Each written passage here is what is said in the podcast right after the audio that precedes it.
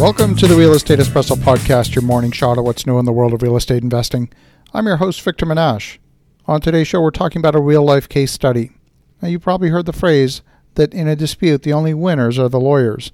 sadly, that's often the case in today's litigious environment. Well, on today's show, we're talking about a court proceeding that our team has been peripherally involved with, and one where we received the judgment today. The case in question involved whether a lawyer had overcharged their client in previous dealings with their client.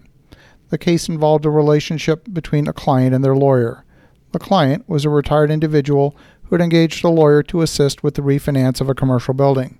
The client didn't have the money to pay the legal fees, so the lawyer offered to lend the money through a captive company that funds legal fees to their clients. In this case, the law funding company chose to secure their fees with a mortgage on the client's commercial property and the client's matrimonial home. There were four files being assessed by the court, which totaled $221,336 in legal fees.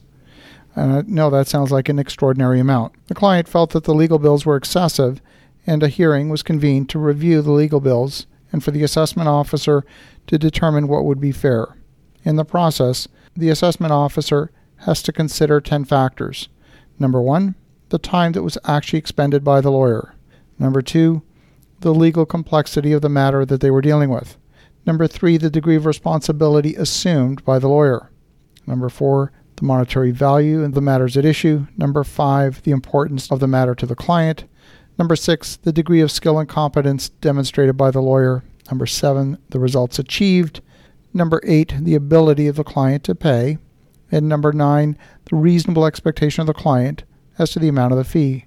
And then finally, the credibility of the party. So all of these factors go into the assessment as to what was fair in these legal fees. And it's on the basis of these 10 factors the assessment officer reviewed the bills and made a determination whether the lawyer's invoices should remain or they should be reduced. The entire legal proceeding was scheduled for six days, and the onus is on the lawyer, the defendant, to prove the value of the work done for the client.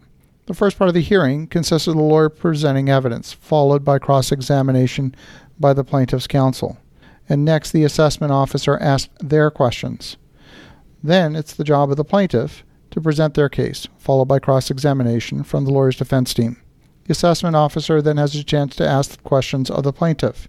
The entire process completes with closing arguments from both sides. Now, in this specific case, at the start of the engagement with the lawyer, the client made it clear that he did not have the funds to pay the legal fees. So the lawyer offered to lend the money through his wholly owned lending company. When the lawyer's mortgage was fully consumed, he then put a further lien on the property. See, the purpose of the engagement was to assist the client in a refinance of the property, eh, which had been impacted by a petroleum contamination from a nearby gas station. The presence of the contamination was potentially going to affect the ability to refinance or even sell the property for redevelopment. In the case of an environmental issue, the onus is on the owner of the property to remediate any contamination. See, the legal bills in question were literally hundreds of thousands. The engagement with the lawyer spanned nearly two years, over which time there were several attempts to refinance the property. Then the owner entertained an offer to purchase the property from someone who was a partner in the same law firm, and the conflict of interest should be readily apparent. Several iterations of the agreement to purchase the property and ultimately the business through a share sale were negotiated, but they never were consummated.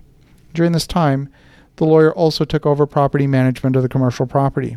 The owner of the building lost their largest tenant when the lawyer, who was acting as the property manager for the owner, insisted that the tenant accept a higher rental rate on renewal of the lease. The tenant couldn't afford to pay that and they left.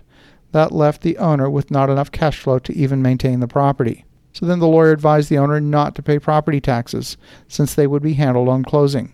After 2 years, 221,000 in legal bills and no tangible results to show for the investment, the owner of the building was left in a very precarious position. The judgment from the assessment officer for the court was finally handed down today and the court ordered that the original legal bill be reduced from $221,000 to $35,000. Then the court also awarded $15,000 in court costs to the plaintiff for the case, which brings the total amount owing to the lawyer down to 20,000. That's one tenth of the original legal bill. And we often think of the legal system as difficult, perilous, and slow, and sometimes it is all of those things. But justice was done today, and we're one step closer to moving a significant project forward into development. What I've learned is that the legal system is not something to be feared, but it's something to use properly as a tool when justice is not being done out in the open free marketplace. Make sure that you get justice done the right way. As you think about that, have an awesome rest of your day. Go make some great things happen. We'll talk to you again tomorrow.